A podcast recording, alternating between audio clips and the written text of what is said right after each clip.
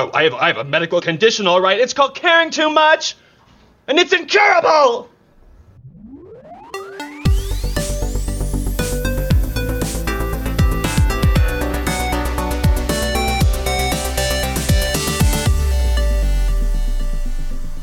Hej och välkomna till Fulkultur, den sedelärande och folkbildande podden ifrån Geeks. Vi är tillbaka igen med ett nytt avsnitt efter två veckors uppehåll som vanligt. Idag så eh, har vi ju en välbekant panel här. Vi har eh, Amanda Reventlid, Hej hej. Sveriges bästa derbyspelare. Disney-fantast som Ja. tycker att Disneyfilmer är bäst på svenska. Mm, en del av dem. Andreas Eklöf, Ja, hej. ja. Nintendo-fantast. Ja. Blekinges skyddsling, Ja. eller vad man ska säga. ja. Ja. Och så har vi lite Fulkulturs husfar, Joakim Bennet, Halloj! som inte står vid rodret idag, Nej. utan det är jag som får styra. Jag står till och med på en annan plats. Ja. Så att när vi kom in i studion så kände jag ett visst obehag. Nu känns det lite bättre, Ja. för det ibland är det skönt att släppa kontrollen. Eller hur? Så att vi, jag, jag är lite nervös för att du står här. Jag känner att du liksom bedömer allt jag säger. Det kommer jag inte göra, däremot kommer jag känna mig väldigt bedömd. Ja. Eftersom det är en lite ny roll för mig. Bra. Ska vi utvärdera efteråt? Tack. Mm. Hur mår ni i panelen? Hur har den fulkulturella spaningarna gått under veckan som varit? Eh, vill du börja Andreas? ja, det kan jag göra. Ja.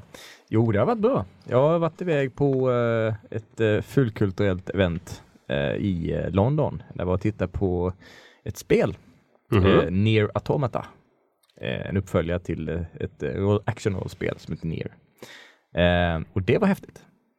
Det jag gillade det. Eh, det var, eh, för de som gillade Near eh, så var ju det ett ganska udda hopkok av diverse eh, spelmekaniska vyer och Ja. eh, udda, udda hand- story-element också.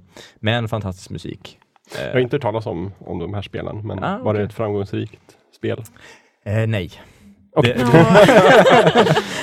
det hade en fanbase, Ah, eh, okej. eller det har en fanbase, men det blev inte kommersiellt framgångsrikt. Ja, just det. Men nu ska de ta Nu ska tag. de ändra på det, Ja, okej. har de tänkt. Ja, ja, och eh, mitt intryck var positivt.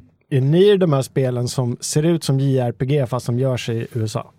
Eh, nej, eh, det görs av Square Enix.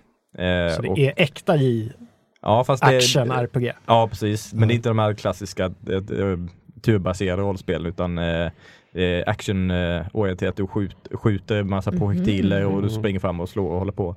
Men kan så- man säga att det är ett japanskt rollspel med lite västerländsk mall? Kanske spelmekaniskt men eh, handlingen är väldigt udda japansk. Väldigt udda Ga- japansk. ganska ja. tragisk, eh, udda japansk.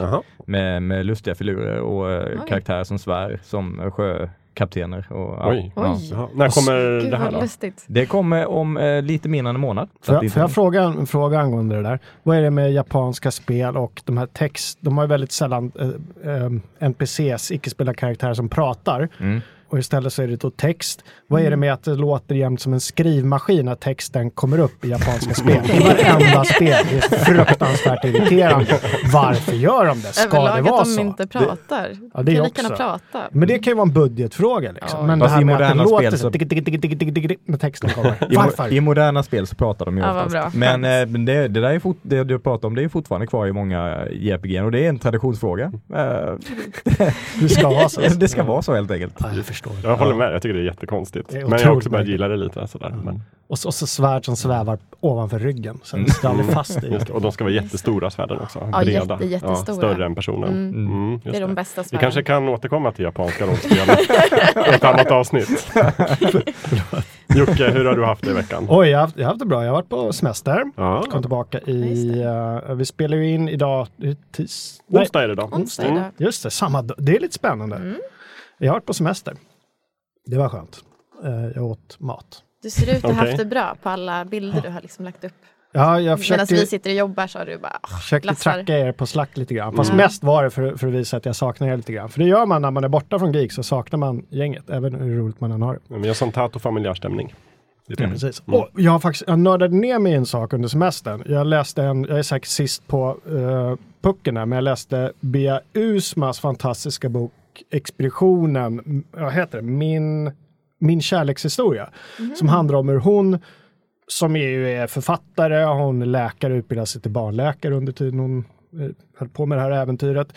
Eh, det handlar om att hon snör in sig på den här André Polar-expeditionen. Åh, Något så in i bängen nördar hon ner sig i det här så att hon dels är tvungen att skriva den här fackboken om det och dels är tvungen att faktiskt åka till den här liksom, ön uppe i Arktis där de här människorna hittades 30 år efter de hade omkommit eh, 1897. Just det. När de kraschade med ballongen där. Och, kraschade på isen. Och det är extremt dramatisk berättelse och hon hittar även lite, lite nya twists och kanske lite nya lösningar på och alltså den nördigheten som utstrålar från den boken är fantastisk. Det var länge sedan jag läste någonting. Det är en sån här sträckläsning. ja, spännande. Jag har alltid tänkt att det där skulle bli en så himla bra tv-serie. Ja. Om man har lite fantasi. Eller hur?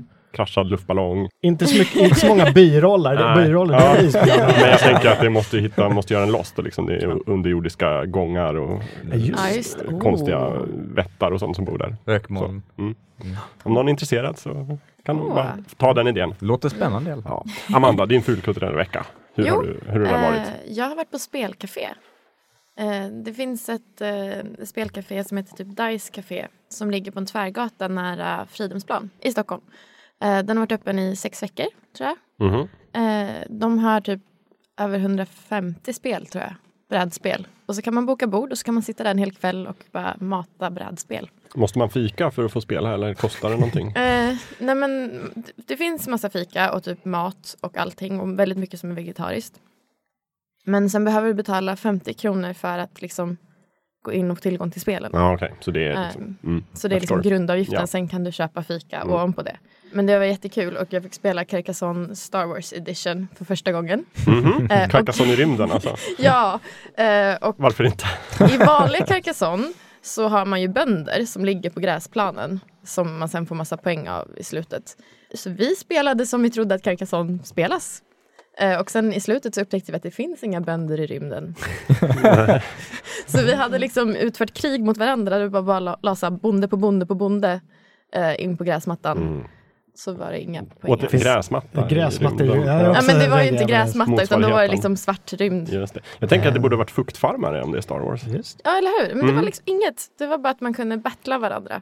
Eh, Så det var ju lite snopet när vi hade spelat klart. Att Ja, vi inte klart. fick de Men poängen vi trodde. Stormtroopers är ju lite så här, kanonmaten där. Då är det, det kanske motsvarighet till bönderna då. Ja, just det. Kanske. Ja, Ja, kanske Men det var, det var nog att det var liksom ingen som höll rymden. Nej, nej. Till skillnad från gräsplattan. Men kul det där att de här gamla cybercaféerna som det hette innan det hette internetcafé eller. LAN-café har blivit liksom brädspelscaféer nu. Att det har liksom går full circle. Mm. liksom. Det är lite roligt. Från det digitala Ja, tillbaka till det analoga. Mm. från URL till IRL. Själv har jag faktiskt kollat på eh, den tredje snuten i Hollywood-filmen den här veckan. Så jag har haft en liten, eh, det här året har jag kollat på alla tre, så nu tog jag den tredje. Och blev alltså så arg och besviken. Vad är det Men- som händer i trean? Då åker Axel Foley till ett nöjesfält och såklart i Los Angeles. Ja, just det. Sådär, för att alla snuten i Hollywood-filmer börjar ju med att en kompis till honom eller hans chef blir typ dödad eller skjuten. Mm, Och det blir det. han här också. Och så måste han åka till Los Angeles för att reda ut brottet. Och sen så går alla spåren till nöjesfältet. Men den är bara så himla Är det någonting med en vattentank? larvig. Kommer inte ihåg. Alltså jag blackade ut där ett tag. jag blev så upprörd. Men den är som, jag ska inte säga att de, de två första är, är liksom roa och, och hårda. Sådär. De är ju väldigt stöpta i 80-talet. Men det här, den är från typ 93, 94. Mm. Ja, jag, jag, Alltså annan ton och den är som här, försöker vara familjevänlig. tror Och Eddie Murphy är inte rolig. Och så ser det ut som att han inte är rolig med flit. Så, så läser man på lite och så inser man att så är det. Han vill inte vara rolig. För att han ville bli mer seriös skådis. Medan de drar in den gamla humoristiska regissören John Landis som har gjort typ så här Blues Brothers och Spioner är vi allihopa. Som försöker göra något så här tokroligt manus av det. och Så så ser man clashen mellan de rolig. två och ingenting Åh, funkar. Och Eddie Murphy springer omkring i typ en fågeldräkt. Och... Nej. Lever Eddie Murphy fortfarande? Jo men det Ja, gör ja, han det väl? gör han. Någonstans. Vad, vad, gör, vad gör han för någonting? Liksom? Ja, han gjorde ju filmer för bara några år sedan. Vad gjorde han då? Men han var ju med i Dreamgirl. Eller Dreamgirls eller vad den Ja, hette. det kanske han var. Med Beyoncé. Men så det var, var han ju nästan här... tio år sedan nu. Jo, det kanske var. Ja. Jag tror att han bor på något ålderdomshem. Var Beyoncé med i Dreamgirls? Ja. Tänker jag på något annat? Showgirls tänker jag på. Det är en helt Ja, nej, den här var liksom en trio med tre svarta eh, kvinnor Ah. som ska slå sig igenom Det inte den filmen jag. Showgirls är ju den här Paul Verhoeven-filmen där en tjej åker ja. till eh, Las Vegas för att lyckas eller någonting. Mm. Ja, det var är därför jag blev så förvånad att filmer. Beyoncé var med. Väldigt olika Jaha. filmer det där. Den, den kan man ju annars se om man vill ha en studie i kasshet. Mm. Kan man ju se Showgirls. Ja, den var väl så här den universellt, den sågades väl av alla kritikerna, Mm. sågs inte av publiken och typ eh, innebar slutet för hans karriär. Mm. Kan man säga. Dålig film Ja. andra ord. Ja, en väldigt dålig film. Ingen skådespelare som varit med har liksom lyckats få roller efteråt. Och, Nej. Just det, jag glömde säga det också att eh, jag tittade på efter Amandas inrådan så tittade jag på syskonen Baudelaires olycksaliga Ja. liv på Netflix. Mhm. Och den Just tycker jag är väldigt, väldigt bra, väldigt trevlig. Ja, vad kul Skön, att du skön gillar den. humor. Ja. Ja. Så den, eh, det är en rekommendation om, eh, om man eh, gillar lite så här putslustig humor och eh, barnvänlig eh, handling som ändå passar vuxna. Och ändå rätt tragisk. Ja, jo. Det är ju Tragikomisk. hemskt. Ja, Ja, det är mycket ja, ja. hemska saker som händer. Ja, då tar vi med oss det.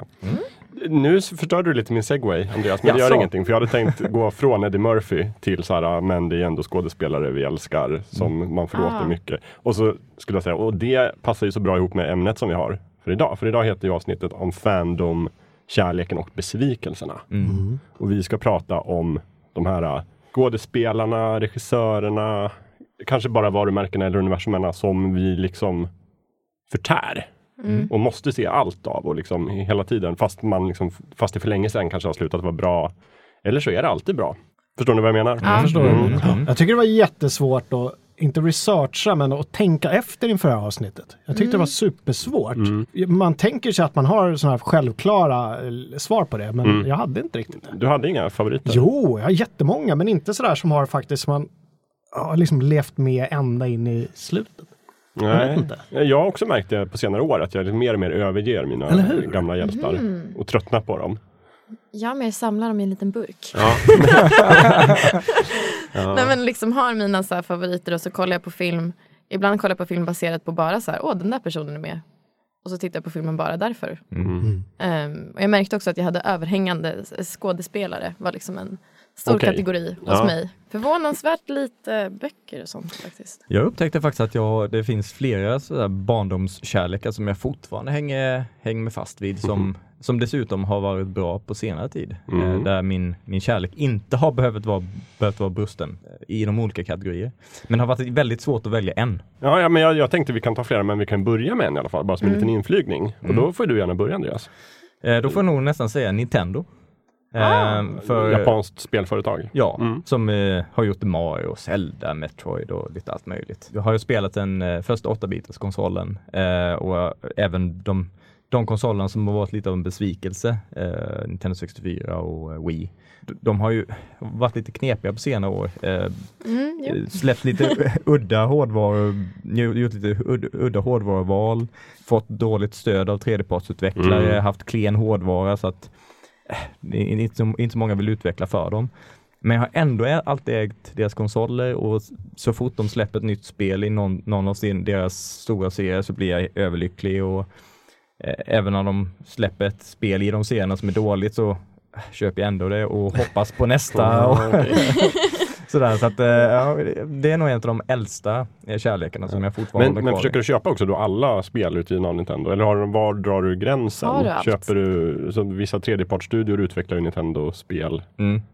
Eh, Men deras, deras spel köper jag inte Ja, om de nej. verkar vara dåliga. Eh, däremot de flesta Nintendo-spel köper jag ändå faktiskt. Ja. Ja. Även de som jag kanske är lite ah, kanske inte blir jättebra men jag tror ändå på det. Du är ju också väldigt duktig på att förbeställa Jo. saker. Jo.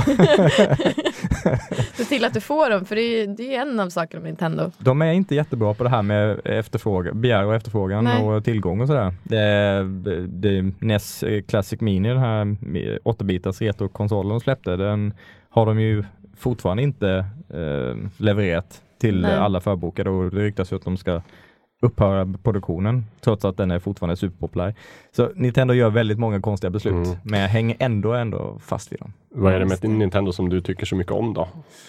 Är Det- det bara barndomsminnen som hänger sig kvar eller? Nej, det är, det är faktiskt eh, att de fortfarande är mästare på att göra eh, det där svår, svår förklarliga spelglädjekonceptet. Alltså när du spelar ett Mario eller Zelda eller eh, Metroid eller vad det nu handlar om, eller Pikmin, all, all, alla möjliga serier. Så man blir bara glad och det är mysigt och det är roligt och det fungerar jättebra. Och det ser jättebra ut trots att det är en jätteenkel spelmotor eller jätteenkel hårdvara det körs på. Mm. Eh, de är fantastiska på det. Det, det, är få, det är få andra utvecklare eller företag som kan som kan leverera den där barnsliga glädjen som Nintendo-spel fortfarande ger mig faktiskt. Ja. Att det gör dig glad, det var ett väldigt bra skäl faktiskt. Ja, Väldigt bra skäl. Amanda då, vad har du valt ut? Jo, att börja men med? jag funderade på det här och så tänkte jag, så här, vilk, jag tänkte att jag ville välja en som jag ändå typ mest följer. Eh, och jag kan inte låta bli det, men det är Håkan Hellström. Göteborgsmusikern? Ja, Det jag var har helt- liksom... Ja, det var lite, Han bor väl i ja, Göteborg? Ja, Ja. Eller han, han bodde ett tag i Stockholm, sen flyttade han tillbaka till Göteborg. Ja, Han trivdes inte riktigt. jag läste någon, eh, han levde sånt likt liv som jag, fast ändå inte ett tag, när han bodde i Stockholm, för jag läste i en intervju i en tidning. Han hade någon tjej på Lappis eller någonting, det var precis när jag bodde på Lappis. Ja. Så skrev han om hur tragiskt det var att åka tunnelbana till universitetet och gå över fältet bort mot Lappkärrsbergen. Och, Ja.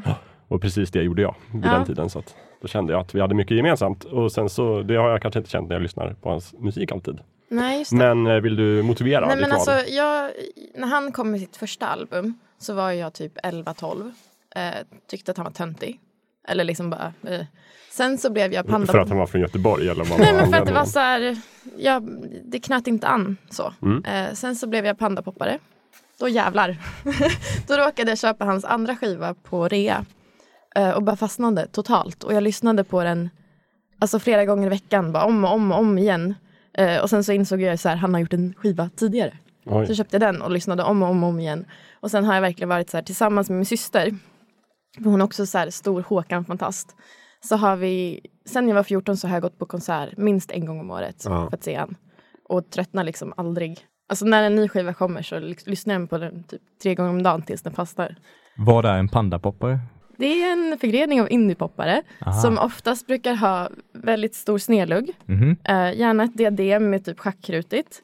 Eh, rätt blek sminkning i ansiktet och sen så rätt mycket sotning runt ögonen. Aha. Och så har man randig tröja, trekvartsärm helst. Och så ska man ha manchesterbyxor som ska vara uppvikta tre varv. Och så ska man ha randiga, strumpbyx- eller randiga strumpor under som är långa. Väldigt specifikt detta. Ja, just Just liksom klädstilen är väldigt specifik. Och sen så jättemycket så här gullig indiepop musik lyssnade jag på då. Typ Mm. Bello Sebastian och The Smiths och Håkan Hellström. Mhm. De satte sig. Men nu vid det här laget har väl Håkan gick ut, ut ungefär 100 skivor eller någonting. Ja. 10-15 i alla fall. Är han liksom, överraskar han dig med en ny skiva eller är han, låter han alltid Mm. Nej som men det Håkan? gör han för att jag skulle säga att ingen skiva låter Alltså det finns liksom ändå ett Håkan sound Men för varje skiva så förnyar han någonting och väljer en ny sida av sig själv Så att det blir liksom, ingen skiva låter precis som den andra eh, Utan det är ett nytt sound, eller han provar en ny grej varje gång eh, Och oftast hans album håller liksom en historia i sig på ett väldigt snyggt sätt Han är väldigt, väldigt bra på både berätta historier och på liksom så här fånga den genuiniteten han har liksom i musik och också speciellt på konserter. Vad blir det för, när blir nästa konsert då? Eh, jag ska åka två gånger i sommar. jag åka med min syster. Både i Malmö och Stockholm. Okej. Eh, för han ska ha så stor turné. Jag var ju på Håkan konsert i somras på Ullevi. Den här Med stora med fyrverkerier. Ja, ja, du var med också. Precis. Eh, det roligaste var gästartisterna tycker jag. Ja, du tyckte det? Ja. Vilka var det då? Ja, det var han, eh, vad heter han? Han från Imperiet. Tåström. var med. Ja, just det. Mm. Den var väldigt fin. Väldigt bra. Väldigt Mm. fin. Annars, vi hade väl kul. Och Sina Bosei var också med. Ja, just det. Jag visste inte Så vem var det det var innan. mycket raketer och explosioner Jo. i slutet där. Ja, ja, det var ett spektakel, det ska jag Ja. säga. Jag Kanske inte riktigt var lika entusiastisk som vissa andra som var där. Nej, känner mig träffad. Ja. Nu är det din tur Jocke. Vad har du börjat med, valt ut här för favorit? Ja, Du sa att det alltså, var svårt. Jag står ju fortfarande sådär, jag har ju skrivit ner en liten grej, men jag står fortfarande och tänker, jag vet inte riktigt, för jag tänker att jag ville hitta någonting som jag upptäckte för länge sedan och som jag fortfarande liksom så här slukar allt av. Och det finns ju inte riktigt någon som fortfarande är aktiv, Nej. som jag har hållit på med länge. Men närmast jag kommer är ändå en författare som eh, hyllas av många och sågas av minst lika många. Det är Stephen King. Just det. Eh, det är ju någon som vars verk jag har liksom slukat både i bokform och i filmform och sen på senare år faktiskt även i serietidningsform. Mm. Han, hans, hans alster har ju liksom vr- vridits och vänts på, på alla sätt och vis. Mm. Men jag har otroligt många bra läsminnen just från Stephen Mm. King. Jag började ju i den här åldern när man, när man verkligen fastnar för någonting så slukar man ju allt. Mm. Och jag minns hur jag på, ofta på somrarna, åtminstone är det så i huvudet, att på somrarna så köpte jag de här tjocka, det är ofta ganska tjocka böcker och låg och läste på sommarkvällarna. Allt ifrån eh, det till, eh, vad vad hette den, Drakens öga och Salems lott och Mm. alla de där. Mm. Eh, och, och sen så, det hände ju någonting med Stephen King, han blev lite sämre. Är många ganska överens om. När blev han sämre? Jag vet inte, Nej, okej. för var, då, då måste jag ha ha haft ett uppehåll. Ah. Så jag märkte du liksom märkte, aldrig Sen kom du tillbaka och då var så? dålig. Och sen kom jag tillbaka och började se om gamla filmer och läsa om gamla böcker. Så, så han är liksom, jag tror jag har hoppat över hans sämsta grejer. Ja, så, men, men därför platsar han inte riktigt heller eftersom jag inte har läst allt. Liksom. Nej, du har övergett honom. Ja, Innan han blev dålig. Ja, Lite så, eller hur? fegt. Eh, Vad tror du Steven säger om det Ja, här? men jag, jag tror jag läste massa grejer. Ja, men han, är, han är typ blind nu, han kan inte skriva längre. Ja. Så i, samma veva så slutade jag. Mm. Ja, men han, han blev väl påkörd i uh, några no, olika. Han var ju, hade ju alkoholproblem ett tag. Ja. Jag vet inte om det var i samband med det som han började bli lite Mm. sämre kanske. Det var nog inte bara alkohol med i leken. också. Mm. Men det senaste jag läste eh, av Stephen King var faktiskt den här eh, Dark Tower-serien. Mm. Ja, ja. Jag tror den uh, handlar lite om den där olyckan. Den är väldigt Oh. flummig den, eh, den serien. Han är ju även med i som sig själv där också. Precis. Mm. Eh, men, men han har ju följt med väldigt länge Mm. och är liksom fortfarande en plats. Det är en sån där, jag skulle bli genuint ledsen om jag läste att han gick och dog. Ja. Så här. Just det. Fastän du inte riktigt läser hans nya... Ja, men jag kanske ska börja göra det. Jag kanske Ja. ska liksom hitta tillbaka till Steven. Ja, just det. Mm. Men vad tror du det är som har hänt då? Det låter ju som att det var du som ändrades. Mm. Jag tror inte jag övergav honom med flit, utan jag tror att vi växte ifrån varandra under en Ja, period. Det gör man ju. Ja, det gör Mm. man ju. Mm. Eh, och jag hittade andra uh, önskningar. Sen har jag, kär- har jag massa sådana där som, som liksom har avslutat sin... Som jag, ja, men allt det där var bra. Mm. Men, men ändå så, ja, Stephen King fastnar. För det är ju lite intressant tycker jag, var, varför man upptäcker de här. Liksom. Det är ändå ofta personer, nu var det för dig var det ju ett helt spelföretag, vilket var ganska brett. Mm. Så det, där kanske det är lättare att upprätthålla någon form av, av kärlek. Men just om det är så knutet till personer som författaren Stephen King eller Mm. artisten Håkan Hellström. så tänker jag att man riskerar på båda sidorna. Antingen kan ju författaren, artisten, skaparen bli sämre, tycker Ja. man. Mm. Och liksom tappa stinget. Eller så kan man själv växa ifrån det. Men där, där har jag faktiskt en, eh, ett eh, klockrent exempel på det. Ja. Eh, En av första skivan jag köpte i fjärde klass var ett band som heter Sepultura.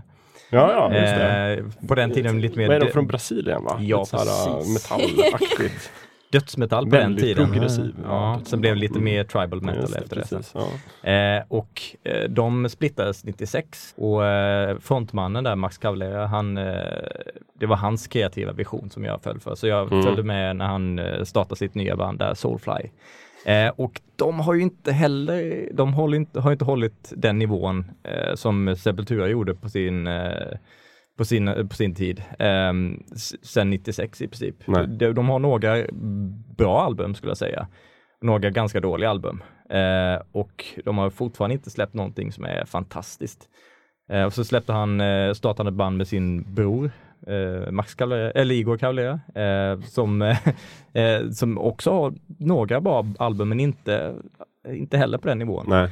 Och där fortsätter jag lyssna på alla deras album, trots att det har inte låtit bra på, nej. på ganska länge.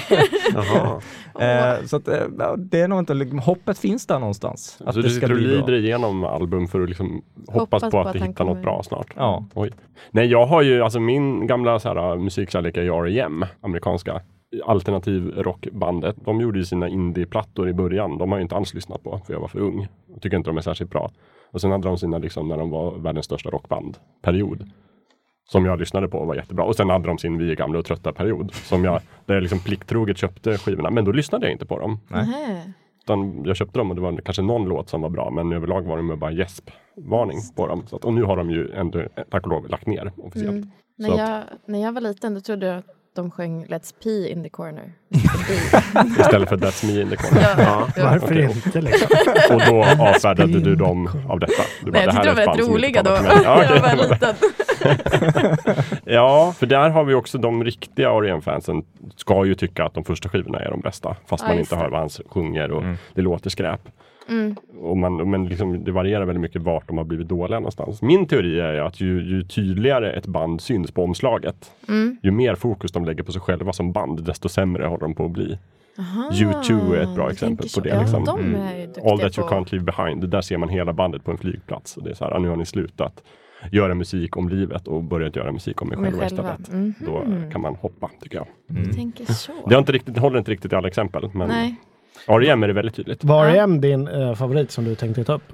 Eh, Ja, nej men det var det, eh, det blir det nog ja. Mm. Mm. Just därför att jag tycker det är intressant. Varför lyssnade jag på det när jag lyssnade på det? För jag tror egentligen inte de har blivit sämre. Bara liksom jag hade verkligen växt. Jag tyckte att ni överraskar inte mig längre för ni låter exakt likadant. Artister blir ju äldre, det måste de ju få bli. Författare Va? också. Jo, Hallå!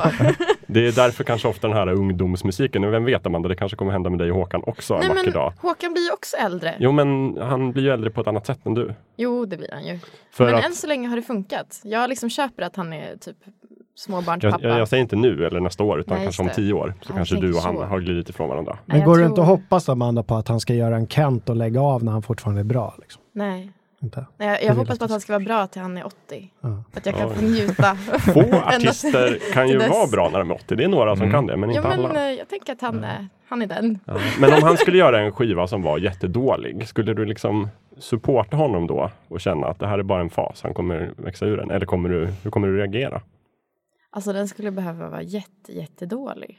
För att jag skulle, för att jag skulle bara, nej. Jag kanske inte skulle lyssna på just den skivan upprepade gånger hur mycket som helst. Men jag skulle nog liksom förutsätta att nästa skiva är bra igen. Mm. Tror jag. Ja. Det ska mycket till för att jag ska överge Ja, det. För det är, det är lite nästa punkt här jag tänkte att vi skulle prata om. Varför, alltså varför håller vi oss till de här artisterna eller bolagen eller aktörerna eller vad man ska kalla dem? Är det för att vi vill bli överraskade hela tiden? Eller är det för att man tänker att de är bra, att man kan lita på att det är bra? Ibland låter det ju som att och känns som att men den här personen är dålig eller du köper spel som du tror och vet är dåliga. Men ändå så gör du det. Det påminner mig lite om ett, ett dåligt förhållande där man liksom hela tiden förlåter fel och brister. Mm. Fast man kanske borde göra slut. Men jag tänker mig att det är mycket som ett förhållande. För att man liksom fattar tycke för någonting. Mm. Eh, liksom baserat på olika egenskaper det bandet eller företaget har. Eller hur de är som, verkar vara som personer eller så här. Och så bara, ja vi ska hänga ihop. Mm. Och så fortsätter man med det och så Mm. tänker man så här, ja men alla kan göra misstag. Och så, tänk, och så förlåter man och så går man vidare och så hoppas man på att det ska bli bättre nästa gång. Mm. Men just om det då inte blir bättre nästa gång eller gången efter det eller gången efter det. Då kanske man börjar överväga att typ överge det förhållandet. Ja. Ja, men det är lite som det här med förhållandet också, om att man, eh, som, som är spel eller med filmer, att om, om man har investerat väldigt mycket i en tv-serie i sig, eller ett förhållande, då är det ju mycket svårare att erkänna både för sig själv Ja. och för andra. Herregud, det är ju liksom en, en man poserar ju sig vad man gillar också. Ju. Eh, att fan, det här var nog inte så bra längre. Ja. Utan Ja. då på något sätt så fortsätter man ändå. Det där tycker jag är jätte, jättesvårt med tv-serier framför allt. Där det Ja. oftast, det pågår under lång tid, många säsonger. Massor av olika skapare kommer och går. Skådespelare kommer och går. Det är väldigt sällan manuset är liksom tipptopp hela vägen fram. Mm. Lost tar jag upp som exempel. Där liksom alla var med från början och det var jätte, jättebra. Jag härdade ut ända till slutet fast folk runt omkring mig sa att det här har blivit dåligt. Det här är bara kaos. Ja. Det var det ju. Men samtidigt så har jag någonting så här, ja men jag var aldrig sugen på att sluta medan det höll på. Nej. Ja, men där vill man ju se det här slutet också. Ja, ja. Där Ja, är ju tv-serien väldigt liksom, Ja. bra exempel. De lovar ju hela tiden ett Ja. slut. Mm. Mm. Precis. Jag har samma relation till Supernatural. Tyckte liksom Mm. de första tre säsongerna var jättebra. Och sen så hade de dipp med fyra, fem, sex eller något sånt där. Eh, men jag, tre säsonger jag, jag härdade ut. Sen så blev det som en reboot, liksom, lite Ja. grann att de började om i ett annat startläge. Och då blev det bra igen. Mm. Men jag liksom så här, tog mig igenom den där långa monologerna när de bara vi måste göra så här, jag känner så här, jag vet inte var det här kommer ifrån. Och man bara, Åh, kom över dig själva och gå vidare. Den all, allra tydligaste fandomen som, som finns, det måste väl ändå vara de som här människorna som vi inte tar upp så ofta är sportgänget. Eller hur? Och den här kärleken som man har till ett idrottslag. Mm. Eh, när man då inte är, som fraktfullt kallas, medgångssupporter. När man Mm. bara hejar på något när det går bra. Ja, just det. Ja, Där är det är ofta en livslång kärlek som liksom aldrig Mm. Mm. Även om de faller ner i division vadå, 7 liksom, så är det fortfarande, men står man där och fryser Ja, på sant. Eira-vallen eller vad det heter, jag vet inte. Men det där tror jag är stor skillnad från, för att jag älskar ju roller derby Mm. eh, och liksom följer det slaviskt. Men det finns inte samma kultur där att man måste välja ett lag. Du kan bara älska roller derby och så älskar du alla som är bra på det. Eh, och du hejar på olika lag. All, man, all, man applåderar typ alla som gör bra saker. Oavsett om de är på motståndarlaget. Så det är liksom en så här, då gillar man mer sporten i sig. Och är liksom inte hatisk mot andra eh, lag. Och man måste inte välja ett så här hemlag på samma En sätt. väldigt fin inställning.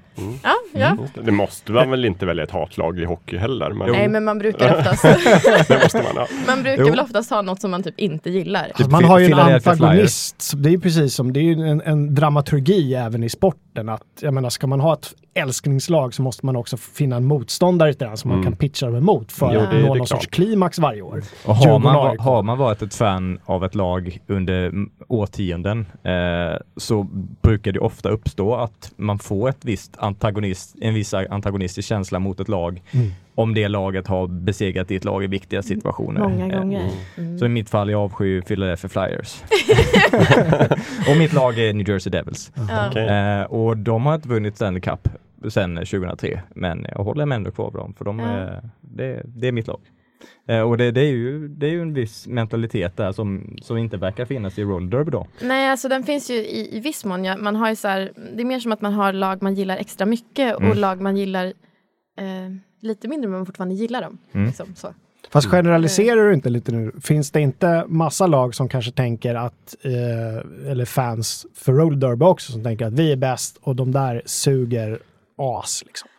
Eller är alla snälla och goa? Nej men det är klart inte alla är snälla och goa men det finns liksom inte, det är typ fult att hata på andra Mm. lag. Fast jag tror ändå jag Eh. har hört dig uttala dig lite mindre smickrande om till exempel Crime City Rollers. och Nej men de är, ju, som- de är ju förskräckligt bra. Jag är ju Ja. sur på att de slår oss hela tiden. Det är ju Ja, snarare det. Men ibland tror jag det är lätt att glida in lite, så här, lite Det är ofta det som ligger i. Alltså det är väldigt sällan ens kan jag tänka mig det laget som man tycker sämst om är ett lag som ligger ner i division 7 och är konstant mycket sämre. Utan det är roligt- just den det vore roligt rivaliteten. om det var så ändå. Ja, det vore roligt. Jag hatar inte det här laget för att de är bättre än mitt lag. Jag hatar dem för att de är så onda. Och Nej men såhär P12orna från Brottby, de hatar jag. De så här okynneshat. Ja. Ja, det är kul. Aldrig, Men- aldrig, aldrig sett dem, aldrig mött dem, men jag tycker illa. P12. Jag har ju ingen koll på sport, men New Jersey Devils, det känns som att det är ett amerikanskt lag som, som ligger i New Jersey. Ja, helt riktigt Där Jakob. du inte bor, så varför, var kom det ifrån? Det beror på eh, två saker egentligen. Eh, dels Martin Brodeur, eh, hockeyvärldens bästa målvakt genom tiderna. Mhm. Oj. Eh, Objektivt och, och, eh, Ja. Helt objektivt. Eh, och sen så eh, när jag och en kompis spelade Wayne Gretzky Hockey eh, back in the day på hans Sega eh, så, eh, så spelade jag som eh, Montreal Canadiens och vann. Eh, och blev, tröttnade han på det så till slut att eh, nu ska jag spela som Montreal annars spelar vi inte mer. Och jag Oj! bara, "Hå, hä? Så bara tänkte jag, ja men ehm, eh, Devils det låter tufft. Ja, Så jag testade att spela med dem. Och då var det ju Brodeur som var målvakt där och han räddade mig jättemånga gånger och jag vann den matchen och så stängde han av konsolen så fick jag inte spela mer. Men eh, då, då började jag titta på New Jersey Devils och det var ju det året, 95, när Brodeur tog dem till Stanley Cup-vinst. Ja, De vann ja. Stanley Cup. Ja, när jag var liten, jag kollade inte på fotboll eller någonting eller tyckte det var intressant. Men jag fick liksom för mig att jag förstod att det här var viktigt, att tillhöra liksom ett, ett lag. Så jag blev DIF, DIF Djurgårdare. Jag bara, det är, det är det bästa. och så liksom började jag hejta på AIK utan att överhuvudtaget kolla på sport. Så visste jag bara att personer som gillar AIK, dåliga människor, Djurgårdare är bra. Hammarby, äh. Det var liksom, men jag hade bara lärt mig att så här, jag måste välja ett lag och jag måste välja någon att hata.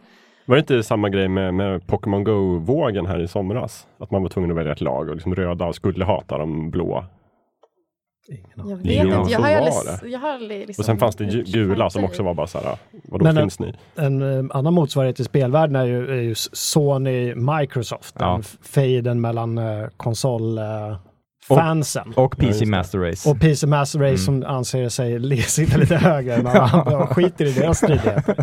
Där Ja. har vi, det är ju ganska tydligt. Ja, som just det. strider för sitt, man vill ha Ja. sitt. Eller de stora, de stora blodiga Nintendo och Sega-krigen på Ja. 80-90-talet. Ja, men jag, jag tror man får tycka vad, eh, vad man vill om det, men jag tror att det är någonting som man inte kommer ifrån. Jag tror att det är något djupt mänskligt att hålla på ett lag. Mm. Jag eller menar, team. ja. Eller ett, någonting. Favorit, man hittar liksom. en tillhörighet, man, man grupperar sig. Men, men är det samma mekanism då om man tänker mera kanske popkultur, fulkultur? Som serier, regissörer, eller sitt lag då som man håller på? Sitt medium, Ja. jag är jag, jag, serietidningsläsare. jag tänker på Star Trek mot Star Wars till exempel. Ja, det är det väl. Det är två grupper som, som inte kan samsas. Men jag tror det är generell eh, grupptillhörighetsmentalitet. Mm. Eh, Om man tittar nu på eh, England eller Storbritannien efter Brexit. Mm. Eh, folk som har, som har bott där i många år eller i årtionden i vissa fall, men som är födda någon annanstans, Mm. har ju blivit trakasserade i vissa fall för, sen, sen Brexit. Eh, och de, de har ju inte blivit trakasserade innan, men nu efter Brexit så har det blivit den här mentaliteten av vi som britter. Ja. Och då har det blivit en grupp och då är de andra en annan grupp. Och då blir det olika lag helt Ja. plötsligt. Jag tror, jag tror det är en mer allmän grundläggande mänsklig gruppmentalitet Ja. som ligger Vi, bakom vi och de det. och dem. Men det är väl också så att, att ingå i den gruppen, eller så här, till exempel om man är ett stort Star Wars-fan, så bara, man- det man säger är ju att det här är bäst. Eh, och då om det är någon annan som tycker att något annat är bäst, då sätts ju de grupperna mot varandra för att båda tycker att saken är bäst och den andra kan inte liksom riktigt förstå. Så här, hur kan du tycka att det här är bättre än det? Mm. Eh, och det, det är där någonstans eh, Ja. tror jag som det liksom... Fast jag måste säga att jag aldrig riktigt känt mig igen mig i det. För jag har aldrig förstått varför jag måste säga att Star Trek eller Star Wars är bäst. För jag Nej. tycker det är liksom två så, för mig, jag gillar båda. Jag, för mig Jag det är så totalt båda. olika universum. Det är helt olika saker som är bra med dem och dåligt. Jag förstår inte det kriget. Nej. Fa- Fast samtidigt står står ju du och Kalle och, och pratar lis, bra lister med Ja, varandra. men det är för att att där har Jo men där har du ju, alltså det där finns ju hos alla även om Ja. man inte liksom... Jo, men om det är, gräver ju, djupt hos dig själv, så. det är ju mestadels för att jag tycker Kalle är så rolig. I, sin, I sin konstiga smak. Men egentligen, ja, jo, det är klart det finns sådana saker. Men om han vill gilla sina saker, varför skulle jag ha något emot det? Nej, det är klart att Nej, det är du, någonting du, du fånigt i säger det. ju Ja. fortfarande Men, men, som så här, hur kan du gilla det och inte det här? Nej fast egentligen, det jag har problem med Kalle, och det, nu är det faktiskt seriöst. det handlar inte om vad han gillar som jag inte gillar, det är jag för. Det handlar om att han ogillar så starkt det som jag gillar. Jaha. Det är den här negativa. Det är Jag, jag negativa. har- känner någonting som är bra Ja. och så kommer Kalle och säger bara det där är så dåligt. nu är Jag dina försvarsmekanismer slår ju in där. Ja. Hur ska du Då kunna tycker jag att han motivera är, det han är trångsynt. Ja. Ja. Men du känner inte för att hacka på hans smak Jag skulle aldrig fall? falla mig in. Nej, nej. Ibland kanske. Gliringar sådär. Glidningar Lite kan man ju oben. Ja. Nej, för det är, jag har nämligen märkt nu när jag försöker sätta ihop den här hundra listan till Mm. Kalle. Att det är väldigt svårt för mig att hitta saker som jag tycker är dåliga. Som jag som så här, det här måste jag kunna stå för. Det är, det är snuten i Hollywood 3 kanske. Liksom, Ja, som är dåligt. Tycker man den är bra då, då skulle jag behöva ha ett allvarligt snack. Ja, hur går det med den där listan? Jag har eh, sett fram emot... Mm, jag Mot det där. jag jobbar vidare men jag jobbar ganska långsamt. Ja. Ja. Eh, och det handlar just om det här. Hur ska, jag tycker det blir lite begränsande om det bara är plus eller ja eller nej. Så här, Tycker du det här är bra? Ja eller nej. Så att jag försöker alltid hitta ett tredje alternativ. Så att det ska bli lite rörigt. Det Kanske. är svårt. Ja men så här, ja men till exempel. Ja, just det. Och så till exempel om vi tar tv-serien Lost så är frågan, det är ju självklart att den är bra delvis. Sen kan man ju skilja sig vart tycker man att den blev dålig. Ja. Tycker man att den aldrig blev dålig? Det kanske är Ja. konstigt. Ja, det kanske Men tycker man att den blev dålig redan efter första säsongen? Det är också lite konstigt. Det, det där kommer vara ett helt omöjligt test känner jag. Det kommer finnas många lager. Det kommer vara ett jättebra test om man vill veta hur lik smak som mig man har. Det är det som det, är det testet går ut på. Att, hur mycket tycker du som Jakob? Och det kommer, Ja, det bli, liksom, det kommer inte finnas något bättre test än Nej, det. ja, Nej. Ibland så sammanfaller ju så här två grejer. Man blir aldrig så glad som fan när två saker sammanfaller. Mm. Alltså typ ens favoritregissör tar sig an ens favoritfranchise till exempel. Eh, I Lost så kom ju serieskaparen Brian K. Vagan, som vi har pratat om tidigare avsnitt, in som manusförfattare någonstans i typ fjärde, femte säsongen för att styra upp. Då Ja, blev ja. jag väldigt, väldigt glad. Mm. Brian K. Vagan har gjort typ Saga och Why the Last Man och sådär som vi pratat om i serieavsnittet. Eh, så att då kände jag väldigt starkt hopp att okej, nu kommer det liksom vända och bli bra här igen. Blev det bättre då? Ja, det blev det absolut. Men Ja. sen slutade han efter i säsong fem sådär. Så hoppade han av när de började med tidsresor och sånt. Just Förmodligen det. för att han insåg att det här är alldeles för rörigt. Jag kan inte styra upp detta. Nej, Så då eh, ska man ju bara härda ut till slutet. Men, Mm. men jo, då, han gjorde väl det han det. kunde ett tag. Och JJ Abrams var också inblandad i den och han gick ju in och räddade Star Wars-franchisen efter eh, Lucas eh, katastrofala Ja, prequel-trilogi. Kan vi prata om Star Wars lite sådär bara? För det måste ju ändå vara liksom den största enskilda besvikelsen hos något fandom någonsin i Ja. världshistorien. Eh, episod 1 Mhm. när den kom. ja. Ja, alltså det var ju många år där man var ganska besviken. Ja, och gick man inte igenom alla de här stadierna av liksom förlust och sorg och sådär, liksom, köpslående. Man försökte övertala sig själv om att det var bra filmer ändå och sen så blev man arg för att de var dåliga. det gjordes liksom dokumentärer om hur arga folk var för Mm. att George Lucas var så dålig. Mm. Och sen så kanske för vissa då någon sorts acceptans i slutet. Mm. Jag, jag känner att jag har accepterat att prequel-filmerna finns och Ja. att de är dåliga. Jag går fortfarande omkring med någon sån här oro att typ mina barn när de växer upp ska utsättas för det där som deras första liksom riktiga Ja. Star Wars-intryck. Ja. Jag tycker det är, det är, Det finns det är risk, kan jag fasligt alltså. Jag såg ju dem när jag var liksom mycket yngre. Mm. Så att jag fattade inte att de var dåliga. Nej. Jag såg dem. Eh, Men, men ska man säga så verkligen? Jag fattade inte att de var dåliga. Eller jag tyck- tyckte jag du inte att de tyckte var inte dåliga? att de var dåliga Nej. då. Jag tyckte att den var Och din känsla charmig kanske och var rolig. Och att alla specialeffekter Ja. var häftiga. Tänk vad mycket man kan Ja. göra. Ja. Ehm, skulle jag se dem nu så skulle jag säkert typ skämmas och aldrig vilja se dem Mm, igen. Men jag jag är inne på samma eh, riktning som du Jakob, att eh, jag, under lång tid så var jag väldigt, väldigt arg. Eh, Mm. Första gången jag såg episod 1 så var det så här typ att Jag ser det framför mig hur han går runt som en gammal gubbe och är jättearg. Han på med näven för liksom Ja, men så här, händerna bakom ryggen Ja. och står och väger lite. Och knyter näven i fickan. Ja. Ja. Arg. Min. Ja, men första gången jag såg episod 1 så var det ändå liksom det här försvaret, eh, liksom Star Wars, Mm. det var ju min älskling. Ja, men jag såg den flera, flera gånger den första filmen. Ja, och jag tyckte att ja, men det var ju snyggt och, och fint och det, ja, Natalie Portman är ju bra och sådär. Ja. Mm. Mm. Och sen gång, undan för undan för varje gång jag såg den igen så, fan det här är inte bra. Fy usch. Men, eh, men nu eh, inför Episod 7, eh, Force Awakens, så kollade jag igenom alla sex filmerna Ja. igen. Ja, du gjorde det. Ja, och då, och då var ändå känslan, känslan att ja, jag vet att det här är dåligt, men jag kan ändå sitta och gå igenom det här som ett mysigt sci-fi-äventyr. Eh, jäm- jämför man det med andra sci-fi-filmer så är det ju inte kanske jättedåligt, men det är jättedåligt jämfört med Star Wars. Ja. Eh, så då kunde jag ändå släppa det och bara titta igenom de filmerna och ändå tycka att det är Jaha. ganska mysigt. Men det är ju det här ständiga jämförandet man gör och det är ju en Ja. del av den här fanismen att alltid, alltid jämföra med någonting annat. Det är ju Mm. liksom inbyggt i det vi håller på med. Ju. Ja. Så det går inte att komma ifrån. Men det som du säger, hade de där tre filmerna bara släppts liksom vind för våg utan något som helst bagage hade folk, mm, kanske. Ja, det Ja. var Roligt, grymt snygga på, sin tid. Och, Ålder kanske. ja. Absolut, jo, men det är ju helt klart så att förväntan och, Ja. och vad det jämförs med har, påverkar ju hur dåligt det är. Mm. Så Det är så, spelserier är ju ett jättebra exempel. Alltså det kan ju komma de, del sju av ett spel som är, ja, det är, så- det är så bra, som nya Battlefield till exempel. Mm. Det är ett jättebra spel. Men de som hängt med från början ser ju bara liksom, de sitter ju bara och jämför de olika delarna. Men "Men det här är bara samma sak fast lite snyggare. Ja. Mm, sådär. Men jag, medan jag som hoppade över de två spelen innan och bara körde de två första, om jag räknar rätt nu, tyckte att det var jättebra för jag fick någon sorts liksom, nytändning. Åh, det här påminner om när jag satt liksom på, jag höll på att säga 90-talet, men så illa var det Mm. Men det, där, det du sa där tänkte jag på, det här med att så här, man vill, det man följer och älskar, man vill på något sätt bli lite kanske överraskad varje gång. En person, men det får inte förändras för mycket. Nej. För då är det något annat än vad man tänkte att man skulle få. Mm. Och så blir man sur för det. Det är så en väldigt svår balansgång för att liksom hitta den där så här familjär, det blev vad jag förväntade mig, men lite bättre. Mm. Det, där har ju Metroid-franchisen eh, lyckats med både det där överraska och göra en besviken och eh, upp, upphetsad på samma gång. Mm. Eh, Super Metroid till NES, SNES är ju en av de, bäst, de bästa spel jag någonsin spelat. Och sen när de skulle göra 3D Metroid till GameCube Ja. så tänkte jag det här kan ju omöjligt bli bra. Amerikansk utvecklare och 3D första personsmiljö där, katastrof. Och det blev fantastiskt bra. Mm. Sen kom ju Other M till Wii. Ja. Och det kändes ju jättedåligt. Åh, Men nej. skulle, skulle jag ha spelat det som ett helt fristående spel så tror jag att jag skulle tycka om det ganska mycket. Men eftersom det var ett Metroid-spel så tyckte jag att det var jättedåligt. Mm. Var du arg? Jag var jag jättearg.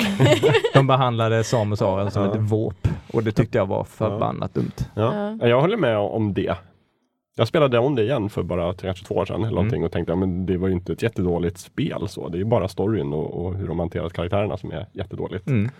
Men, eh, Hade det varit löskopplat från Metroid så hade, inte bara, då hade man inte upplevt det som så dåligt. Nej, kanske inte. Men det finns Jag ju inte det. inget som är så farligt eh, som att uppröra fans. Mm. Det, är- det är ju Nej. någon, bland, bland det farligaste du, du kan Ja. göra, för det är ju som en naturkraft ibland. Ja, Har du älskat någonting och investerat så mycket tid, men till slut ändå tippas över den här, den här gränsen, Mm. då blir ju motreaktionen nästan lika stark. Mm. Den blir, blir, det, kan, det blir ju hat. Vi har vi läst, det finns ju igång på näthatet Mm. Oh, ja. mot olika företag och, tillverkare och författare och allting som gör något fel. Ja.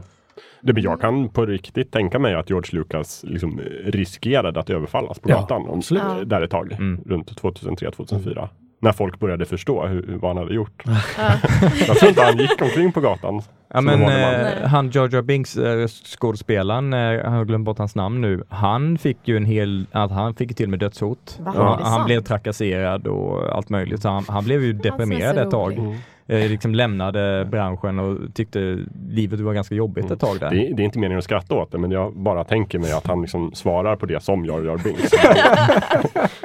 Nej, men det är också ska den här parallellen till som vi drog tidigare till ett förhållande. Att det är så väldigt ofta folk som skiljer sig går från att älska varandra till att tycka om varandra Mm. till att faktiskt hata varandra och tycka Ja. extremt illa om varandra. Och jag har alltid undrat hur fan går det där till? Liksom. Mm. Jag tänker man kan väl skiljas som vänner, ja, men Ja. det kanske inte funkar alltid för man har investerat så mycket i det. Det väl samma Men jag, jag tänker mig att det måste Ja, ha varit dåligt länge då, så man har gått och byggt på allt det här hatet fast man har hållit Ja, det ja. undertryckt för att man liksom hela tiden förklarar bort det. Och sen när man passerar gränsen och är ute, då kan Då- man släppa loss hatet. Men så kan det vara. Men också att man får se nya sidor av varandra. Ja. man Fast i liksom ett förhållande så är man ju två som är väldigt eh, nära inpå varandra. Som, som fan är man ju mer extern till en franchise eller ett företag eller jo, en fast man kan ju fortfarande ha en så otroligt personlig koppling så att det känns som att man, man är så nära. Mm, fast fast de Eh, har ju inte den Nej, kopplingen de till har ju inte en koppling till Nej. det. Men Fast man, du man tror liksom ju. spelar ut Ja, jo. mot personen. Liksom. Det här ligga och Eller- drömma inför planscher på flick eller pojkrummet Ja. till sina idoler. Det är väl ett otroligt, även om det, det är enkelriktat, Ja. men du tror ju att det är dubbelriktat. Mm. De älskar ju mig lika mycket som jag älskar dem. Men, man. däremot om du skulle sluta gilla Håkan och börja hata honom, då skulle ju Håkan Hellström bli väldigt förvånad. För Ja, ja, att veta vem du är. Gå ut på Twitter, Ja. Eller hur? Vad hände? Vad Så det hände? måste vara lite konstigt för det är ju, vem är det som, det var Peter Dalle var det, som spelade en, en skurk i tv-serien Varuhuset Mm. på 80-talet. Oh ja. Väldigt bra. Och han var liksom väldigt slymig och otroligt ond. Och han blev ju på på riktigt liksom trakasserad på tunnelbanan i Stockholm för att folk liksom kom fram och tyckte att han, "Jävlar, hur kan du vara sån här? Liksom. Ja. Du, Mm, Det var väl samma med. J.R. Ewing i Dallas. Ja, han precis. blev också så här, det, Hagman. fram till och sa, Ja. hur kan du vara så hemsk? ja men visst. Han, förlåt. Det är förlåt, jag, det spelar en karaktär. Men det är väl det också, att man kopplar det liksom Ja. så nära. Det är Men- konstigt. Farligt att leka med känslor. Ja, mm, mm. men vad brukar ni ha för känslor när det kommer någonting som ni liksom alltid köper det nya som personen har gjort? Eh, hur brukar er liksom känslomässiga resa se ut? Som typ all, alla gånger när jag, med artister som jag följer så, så kommer albumet och så lyssnar jag på det och så bara Nej men det här, var, det var, inte, det var konstigt det lät. Det lät ju inte alls som den här artisten riktigt. Eller det var verkligen ett nytt sound. Vad ska jag göra med det här? Och så går man li- liksom bekymrar sig lite grann och så lyssnar man någon gång till och så bara, men den där var lite svängig. Och sen efter typ 20 lyssningen någonting så bara, det här är det bästa albumet någonsin. Det händer mig typ varje gång. Men det är ju bara de man älskar som får den chansen också. Är det något Ja. nytt som dyker upp som du inte fastnar för, då är risken ganska stor att du lägger åt sidan och aldrig mer lyssnar eller tittar eller ser. Ja, Läser absolut. igen. Så att man, ge- de får ju många chanser, våra Mm. favoriter. Ja. Så var det med Final Fantasy 15 för mig. Mm. Eh, De, Square Enix släppte ju demos, uh, Episode Dusky och lite andra demos inför spelslansering. Och det var inte bra, alltså stridssystemet var jätteknasigt och rörigt och fungerade inte så bra och handlingen verkade inte så jätteintressant. Så jag var så inställd på att uh, Final Fantasy 13-fiaskot uh, återigen K- Ja. känns, känns lite som. Så jag var ganska negativt inställd till ett tag. Och sen så började det dyka upp eh, så videos från folk som spelade det sista demot som jag hade valt att skippa. För jag tänkt, trodde inte så mycket på spelet, hade ändå förbokat spelet. Eh, och så tyckte jag att ja, men det ser ut som att det har blivit lite bättre. Och sen spelade jag spelet och det var jättebra. Jättebra. Mm. Så att, eh, det, det är ändå ett, ett exempel på någonting som jag inte trodde på, men ändå gav en chans för att det var Final Fantasy. Men brukar ni erkänna för andra att så här, det här var inte bra? Jag brukar gå runt och så, så här, försöka rättfärdiga det på något vis. Bara, men det var bara ballader nu, det var lite lugna låtar. Det är okej det med. Du är tar. Håkan i försvar. Ja, eller i det här fallet nu senast när Säkert kom med nytt album. Ah. Det är ju, hon brukar ändå göra lite riviga låtar ibland, liksom, ha, ha några. Men den här senaste albumet var liksom bara lugnt, rakt igenom. Och rätt sävligt. Så här. Mhm. Och det kände jag också i början, jag lyssnade om det liksom, kanske fem gånger på första dagen. Eh, och bara, det är väldigt lugnt. Det låter lite likadant alltihop, men det är rätt mysigt ändå. Och så liksom fäster jag en låt och bara, den här är bra. Mm, den här är faktiskt också bra. Och så liksom jobbar jag mig fram så tills jag till sist gillar hela albumet. Ehm, men då, då sa jag liksom inte till någon annan så här, det här var inte bra. Jag hade väntat mig något annat. Utan jag liksom gick själv och rättfärdigade. Liksom, men det här, det här är bra ändå. Ja, men jag kan nog försvara, eh, liksom, lyfta de bra grejerna i ett spel till exempel. Mm. Eh, och, och försöka liksom tänka bort lite grann de dåliga och inte när man pratar med andra. Så, Ja. Det beror också på lite hur mycket tid man har investerat i. Jag återkommer till det där. Men Ja. lite sådär, har man hängt med i en serie som, som jag och, och Total War-spelen som är en strategi, historisk strategispelsserie. Som jag har lirat sedan 2000, i maj tror jag. Mm. Det är Till- länge. Tills nu. Mm. Och de har, det har kommit massa spel. Så när det har dykt upp något spel som inte var all that, då lirar jag det och säger ja men det är bra, så kanske sådär. Sen pratar jag inte så mycket om det istället. Nej. ja, Mör, tyst- jag mörkar lite grann. Sådär. Ja, just det. Det var bra. Nu pratar vi inte mer om det. Men, men sen tänkte jag på en annan grej, kan det inte handla om liksom också hur mycket pengar man investerar i någonting? Nu, det kanske Jo. inte är så mycket fanism, men om jag går och köper så här en jättedyr tv Mm. Självklart är det en bra tv då. Ja. Ja, ja, ja. och sen så bara förs- råkar den försvinna helt plötsligt sen. Men jag säger ju inte till den, den har jag bytt ut den här dåliga tv. Det var ett dåligt köp jag gjorde. Det är väldigt sällan det. man säger. Jag tror det, det är förmodligen en vanlig företeelse. Att om man har investerat sig eh, tungt i någonting, Mm. då är det ens läger. Ja. Då är det man tillhör och då, är det, då ska det vara bättre än de andra för att det är banne mig där jag har bestämt mig för att befinna mig. För annars har ju jag gjort ett dåligt köp och är en Mm. dålig människa. Ja, så är jag med The Sims. Jag har ju köpt liksom alla The Sims-spel som finns typ, och alla expansioner. Oj. Det är ju väldigt dyrt. Har du Och så- räknat ut hur mycket du har lagt Jag har inte vågat göra det. Do it. För att det finns ju liksom typ tio expansioner till varje spel. Och, var, och varenda gång, det är bara att slänga alla de andra spelen i sjön så fort ett nytt spel kommer ut. För då är, ska det vara bättre. Mm. Det, är- det är mycket pengar. Mm. Och då är det svårt att säga att det är dåligt. Alltså jag måste säga, jag var mycket mer så att jag ville hålla mig, eller försvara någonting som jag investerat tid i eller någonting som jag gillade när, i tonåren. På senare år så är jag mycket mer så att om jag gillar någonting så gillar jag det. Om jag inte gillar någonting så, så säger jag det, även om det är en franchise som jag gillar. Skillnaden är att jag kommer ge den franchisen en chans nästa gång också. Ja, Om det är en franchise jag gillar. Om det inte är det så kommer jag vara väldigt skeptisk till nästa, nästa del de släpper. Men det är väl lite essensen Ja, i att vara tonåring också. Att, Ja. att Man känner mycket. tillhörighet och inte gärna Ja. erkänna. Känslostormar och allting är det viktigaste någonsin. Precis. Ja, jag känner ju någonstans att liksom min identitet idag står inte och faller med liksom, den här regissören. Och om han gör en bra film nästa gång eller inte. Utan jag. Men är det några regissörer som ni blir väldigt förbryllade av? Alltså där det är liksom högt och lågt om varannat. Jag har ett exempel. Jag Mm. gillar Woody Allen jättemycket. Mm. Men hälften av filmerna är katastrofalt dåliga. Det är liksom som att det är en pendling där det är så här att han är två personer och ibland producerar den ena film och den andra. Eh, och de är väldigt olika. Precis, men det har vi skrivit långa uppsatser om, om just så här, att försöka utröna vem Woody Allen är och varför han är så otroligt varierad. Ja, men och det är liksom fascinerande. Ibland så kan jag också bli överraskad av typ bröderna Coen. Som jag älskar. Mm. Och ibland så gör de filmer där man bara, vad hände? Jag har ingen aning om vad som just hände. Eller varför det här hände. Bröderna Coen står ju på min lista här Ja, men också. så. står- men har du några exempel? Var, var, liksom, var har de förvånat dig?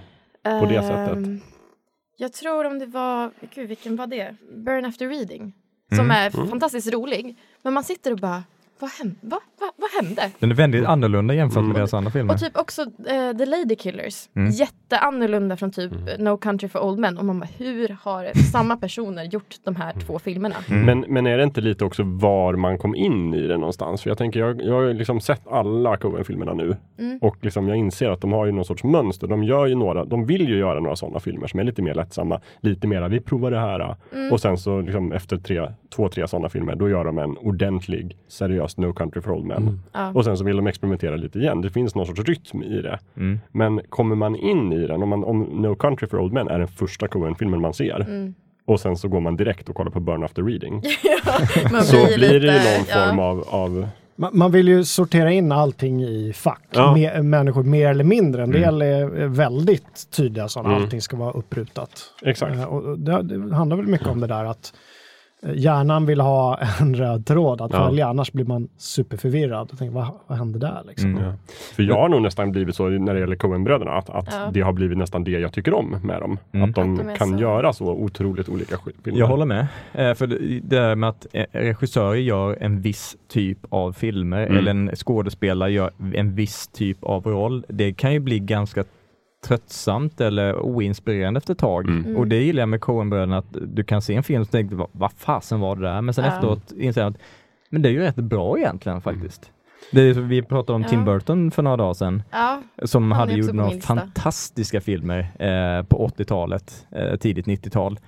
Men de senaste filmerna har ju varit, eh, Tim Burton är jättekonstig Tim Burton och som Johnny han Depp blivit och hans fru. Tim Burton. Ja precis, och han, Johnny Depp och hans fru är med och gör samma roller hela tiden. Ja, och all Eh. svärta som liksom brukar finnas ändå Ja. är liksom som bortblåst och det är bara så här rosa och fluffigt och Mm. roliga figurer. Det vet man ju inte hur mycket eh, bolagen bakom ligger bakom just den grejen. Att, Nej. men okej Tim Burton, du får göra en film till men Mm. det måste vara Tim Burton för Mm. då kan vi räkna in exakt hur mycket vi kommer tjäna på det.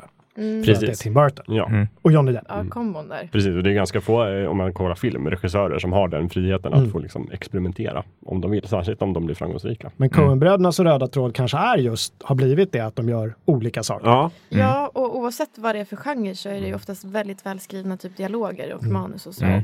och sen är det ju också, jag menar en Tim Burton-film måste ha en otroligt mycket högre budget än en eh, Coen-film.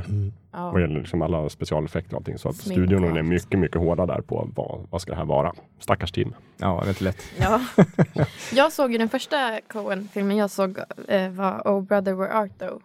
Och fastnade så här. Jag blev så kär. Mm, Den är väldigt bra. Eh. Men då minns jag också när den kom att fans sa att ja, fast den är inte riktigt lika bra som Fargo eller Barton Mm. Fink och sådär. De har ju börjat tappa stinget. I min Ja. värld kom den före Fargo men det gjorde Ja, den inte. Alltså. nej. Ja, nej. Den kom 2000. Nej. Musiken är ju fantastisk i den. här. Ja. Det var det som jag fastnade för direkt, att det var så Jättebra. grym musik. Jag gillar den där lite, eh, syd, sydstats... Jag är Banjo. också väldigt, väldigt svag för den. blues. Eh, Jo, men det är också en liksom. av mina favoriter och en av de första jag såg. Mm. Väldigt bra. Men eh, den, den stora breda populära måste vara Big Lebowski. Kult, kultfilm. Ja. En av världens mest citerade filmer. alla Ja, det måste Ja. den ju vara. Men då är det också liksom, har de slagit igenom med den så är det klart att, att liksom Burn After Reading eller The Den Man Who ju- Wasn't There. Mm. Det är svårt att få uppskattning för det, för det är en, en helt annan typ av verk. Mm. Ja. Den är ju fruktansvärt rolig. Mm. Det bästa jag vet i hela Burn After Reading det är när eh, Brad Pitt han blir så glad över någonting så han står med sina hörlurar och så dansar han så här. Och så här skitnöjd, lilla segerdansen. Det är min Mm. favoritgif. Det känns ju som att den filmen inte skulle vara riktigt samma sak om inte Brad Pitt Nej. var där. Det ganska gör. otippad roll för att vara Jaha. Brad Pitt. Men det är det också, de är ju så himla bra på att välja ut bra skådespelare för Mm. karaktärer. Och att skriva karaktärerna så att de funkar, liksom, de smälter nästan samman med skådespelaren fast samtidigt inte, det blir inte som så här, Mm. att det är bara Brad Pitt. Har ni sett den senaste? Hail Caesar. Nej. Nej. Ja, för ett tag sedan. Med George Clooney Ja, som Hollywood skådespelare, fast han är det i verkligheten. Men ja, just det. Just. Den var Ja. också rätt konst, lustig. det, det är ju en av Konstig, deras mer lättsamma komedier, Mm. fast också briljant på sitt sätt. Mm. Har han varit med, han har varit med i Oh Brother Where Art Thou? Han har Ja, varit med i just några fler det. av deras. Han var med i den här uh, Intolerable Cruelty, var det inte han? Ja, just det. Med Catherine Zeta-Jones. Ja, Ja, precis. just. Det är han. Jag tror att han är liksom en liten favorit för bröderna Coen. Mm. Mm, De gillar det. honom. Mm. Sen finns det ju True Grit, är också. Ja, det Det är väldigt bra. Ja. Mm. Ja, men ni ser, även om man gör några så här filmer som man inte riktigt älskar, så kommer jag alltid tillbaka. Mm. Man vet bra. att nästa film kommer ju vara något Det, Sådär. det enda är typ Woody Allen där man inte har någon aning. Men där känns det alltid som att det är 50-50. Ja. Mm.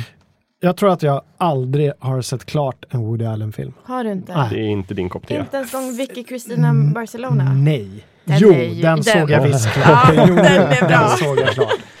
Den såg jag klart. Den Men jag älskade den hans. inte, men jag såg Nej, klart. just det. Det älskade jag. Ja. ja, men han är ju ett, extremt ojämn. Det, jag tror den sämsta jag sett är den där typ eh, You will meet a doll talk stranger. Jag inte sett. Som kom för några år sedan. Den var alltså det, det var en av de dåligaste filmerna jag sett. Och då blev jag lite ledsen för att jag hoppades att det skulle vara lite bra. Mm. Men det är väl också, det är väl ändå ingen som blir besviken på Woody Allen längre. Nej, men det är där. att Man alla som är liksom hans fans måste ju veta att han är så här. Alltså att de vet, ja men det är som jag ska gå och se nya Woody Allen-filmen. Det är 50-50. Antingen Ja. är den bra eller dålig. Och sen bara, ja, okej, det var en dålig igen. Men och då är det fascinerande, så här, varför fortsätter man då att utsätta Men sig för för att det man här? vet att det är 50 chans att man Att får den en bra bra. upplevelse. Ja. ja. Kan det inte vara en sån, en sån där eh, regissör eller författare också som att man, man kanske ska, att folk poserar lite med att de tycker saker är bra. Ja, för det att det är all- svårt och konstigt. Mm. Att alla som gillar Woody Allen bara är... Inte alla, bara låtsas. men en del. Ja, jo men det är klart. Att det liksom ingår att tycka lite som Ingmar Bergman. Mm. Jag tror jag har poserat några gånger med att säga att jag tycker att Ingmar Bergmans filmer är väldigt, väldigt Ja men bra. det är klart, Ja. Nattvarden är ju en väldigt tråkig film. Det går inte att komma ifrån. Ja, men det är lustigt det där vad man förlåter. ja. Men vad har ni för andra favoritregissörer som ni följer? Jag säger lite som Jocke, att jag följer inte riktigt någon längre. Sådär. Liksom, Mm. den, en stor besvikelse var ju Ridley Scott. Mm. Som jag tycker man kan rita en kurva. Han blir liksom Ja, gradvis det. sämre och sämre och sämre för varje film. Mm. Och sen så gjorde han visserligen The Martian. Som jag tyckte var jättebra förra Mm. året. Och blev förvånad. Nu vet jag inte var jag står någonstans Nej. i Ridley-frågan. Men alltså, nej. Jag, Och sen inser man nästan så här att ja, men de, de som jag tyckte var bra, de kanske inte var så bra ändå. Jaha, Jag ja, kanske bara lurat mig själv. Man kanske inte alls var bra i början. Nej. Jag har mer skådisar tror jag, där man ser deras ansikten ploppar upp och då, ja, men då ser man det. Oftast tycker man ja, det blev nog bra. Man vet, det är lite som en, en, bra recensent, att man vet om den skådisen har valt den rollen så ja, Mm. men det är nog någonting. Mm. Då blir man Så extra Steve besviken. Buscemi, nu har gjort mycket skit visserligen. Ja, precis, men, det är ju men det. ändå, fan, det är någonting med honom. Ja. Ja, han är. Men är inte han en sån som gör liksom allt han är med i lite bättre? Ja. Även om det är skit. Mm. Ja, eller hur? Ja, han är ju alltid bra. Lite så. Precis som han där i The Moon, Sam Rockwell. Just Eller hur? det. Det är ja. också en sån där skådis som dyker upp och man säger, ja, men då, då vet man att det borgar för någon sorts kvalitet. Så honom brukar jag följa. Mm. Uh, Vad var det med? Gröna milen. Grand Milen, Moon. Moon. Moon. Spelar Seyfried Bibelbrox i Liftarens guide till galaxen. Mm. Just Också. Eh, kanske inte hans allra bästa roll, men, men man är ändå glad att det var han. Ja. Mm. Men Han är, han är så här cool. Mm. Men tror ni filmstudior planerar utifrån det här? Kan de se så här, oj den här filmen är en katastrof. Vi måste ta in någon riktigt liksom, bra skådis för att liksom, få fansen att gå och se den. Det gör de väl. Jo, men det måste de Ja, göra. vi behöver... Skulle jag gjort. Ja, Att man liksom väger upp dåligt manus vi behöver Sam Rockwell i en biroll, annars så är det kört. Mm. Ja. Ja. Alltså, studios lär ju alla gånger tänka att den här filmen är nog kanske ingen kioskvältare. Eh, vi behöver plocka in den här skådespelaren som är het eller har cred inom den här gruppen så kommer Ja. den sälja bättre. Och så då är det ju upp till skådespelaren och eh, hur mycket integritet och eh, smak de har och titta på det här manuset och s- tänka, vill jag tjäna pengar eller vill jag ha cred? Men det är Eh, ju som med spelföretagen nu, nu för tiden som tar in kändisar som röstskådespelare Mm. för Ja, att just liksom höja en ganska medioker produkt. Mm. De misslyckas alltid med det. Mm. det, det kanske blir något säljknep. Liksom. Trist. Mm. Eh, jag följer nog bara franchises faktiskt. Okej. Eh, som vi var inne på Ridley Scott och James Cameron och så vidare. Jag gillar ju Alien-franchisen Ja. jättemycket. Men efter trean, eh, trean är inte, inte de bättre, men efter trean så har ju den gått ut för. Mm. De Ja. Alien vs Mm. Predator-filmerna. Men du kollar ändå på det? Eh, jag har kollat på alla filmerna och jag äger antal boxar med alla filmerna, inklusive Prometheus som börjar bra och sen faller sönder fullständigt i slutet. Men det är roligt att du äger boxar och sånt ändå, fast Mm. du liksom tycker att det är jag äger också Mm. boxar, fast inte för Alien. Jag äger BBC kostymdramaboxar. Men det är väl för att du tycker de är bra? Ja, fast alltså jag köpte dem, fyra stycken. Mycket skit. Men du visste väl inte att de var dåliga då? Det känns Nej, jag tänkte ju bara säga jag älskar BBC, jag köper Ja. alla boxar. För nu känns det som att i Andreas fall så kollade du på Prometheus på bio och tyckte den var jättedålig och sen köpte du boxen. Mm.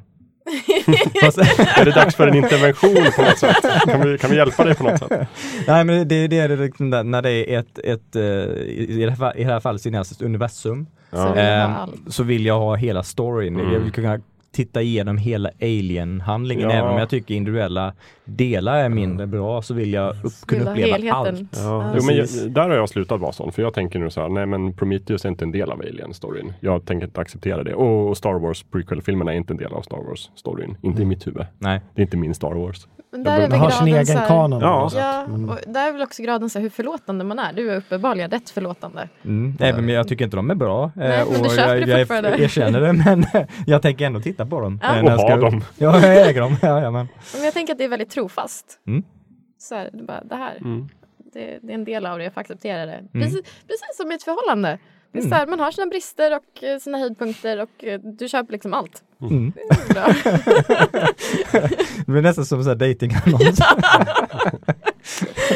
Eh, hörni, klockan går och går och går. Men vi börjar närma oss timmen. Men eh, vi brukar alltid i Fullkultur avsluta med lite tips. Tips. Så att jag är säker på att ni har några favoritsaker Oh, ja. som ni inte har fått ta upp hittills. Som ni bara brinner om att få berätta varför man ska följa allt och köpa hela samlingsboxen och, och sådär. Och varför de inte är så dåliga när de är dåliga och sådär. Mm. Just det, vill du börja Jakob? Ja, Ska du börja med tipset? ja.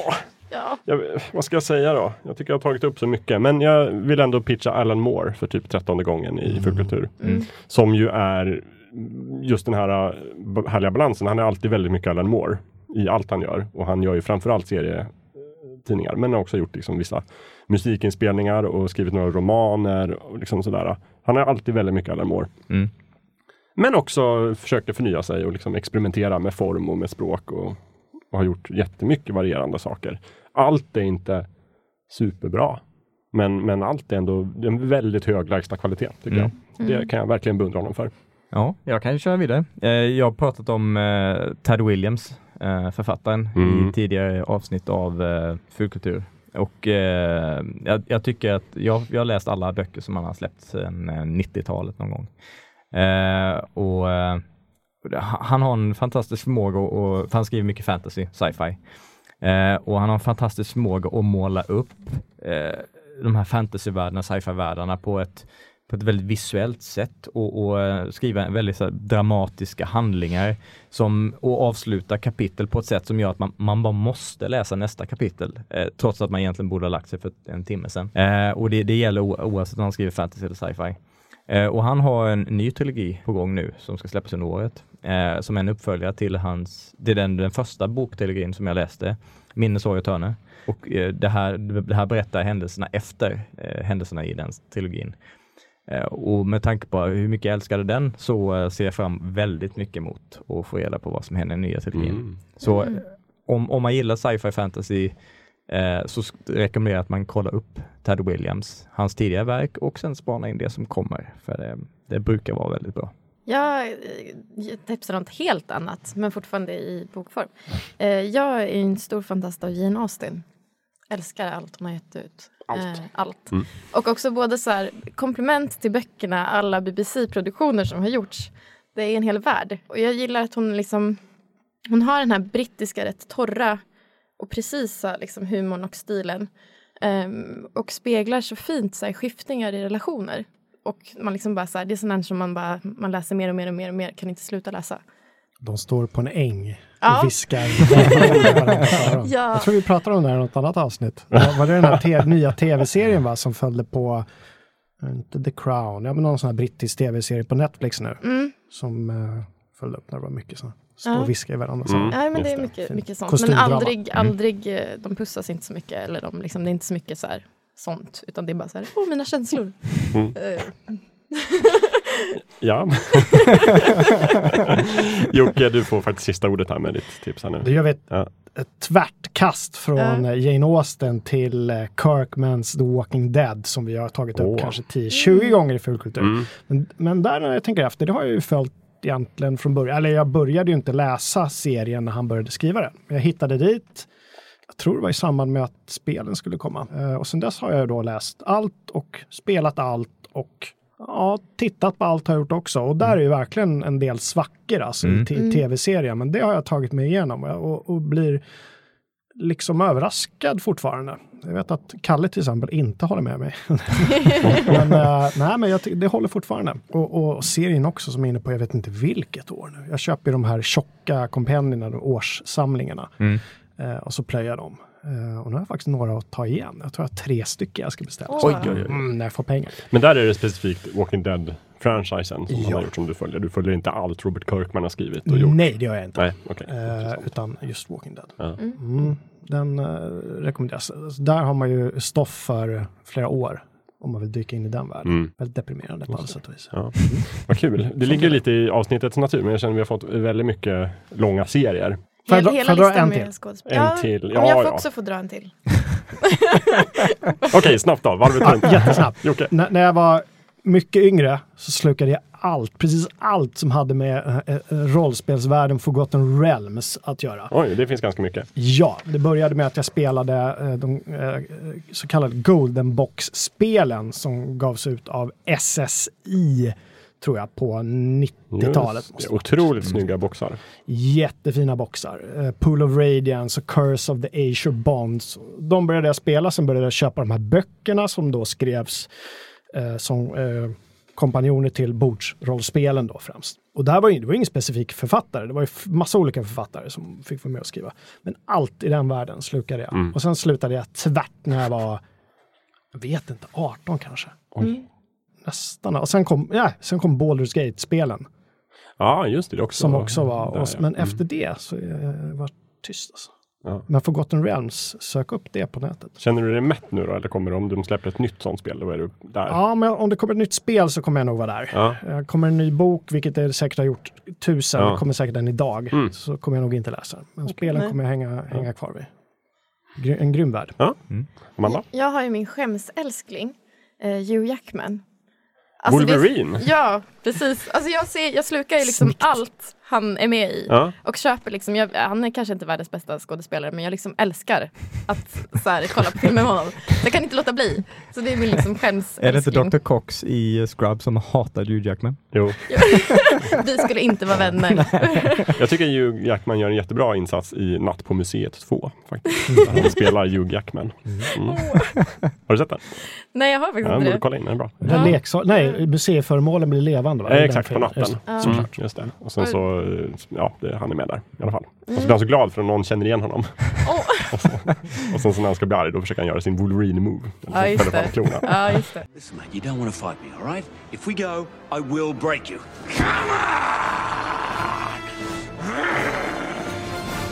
What is that? What are you doing? He's doing his Wolverine thing. Yeah. You Yeah. It's better with the claws and no shirt. Jag kan slänga ett snabbt tips Ja, gör det. Om man som jag älskar Metroid eh, så kanske man ska börja titta på att köpa en Switch framöver. Eh, för Retro Studios som utvecklade Metroid Prime-serien. De har tweetat en bild på Prime-stekar eh, och säger att vi Ah. håller på att koka ihop någonting läckert. Oj oj. Ja. Ja, så, mm, mm, mm. Det kan vara värt att hålla ögonen på. Other M2. Eh, nej. nej. Vi får se. Ja, vad kul. Jättebra, jättebra. Då tar jag mitt sista tips också. Mm. Eh, en av de absolut jämnaste regissörerna som jag älskar att följa, eh, Wes Anderson. Ja, Det mycket finns liksom bra. ingen variation nästan i kvaliteten, utan det är alltid Nej. lika bra eller lika dåligt om man inte tycker om Mm. honom. Mm. Men jag tycker om honom. Och- Det kan bero på att det är samma film han gör Ja men det är lite så, men det känns också som att han hela tiden försöker göra den liksom, han har alltid den här idén om samma idé. Ja. Och sen så lyckas han inte riktigt och sen så, nästa gång. ska jag Samma den. skådisar. Så att det finns ju Men- långa diskussioner om vilken är den mest Wes Andersonska Wes Anderson-filmen. Ja. Och sådär, var var når han längst i sitt, sin, liksom, sin idébild av vad en film ska vara. Bra Just tips det. Ja, Jakob. jättebra Mm, tips. mycket, Just mycket bra. Mhm. Mm, mm. Också gjort roliga reklamfilmer som jag kan titta på. Ja just det, för H&M bland annat. H&M och Prada. Som är små berättelser. Ja. Särskilt Prada-filmen är väldigt rolig med Jason Schwartzman.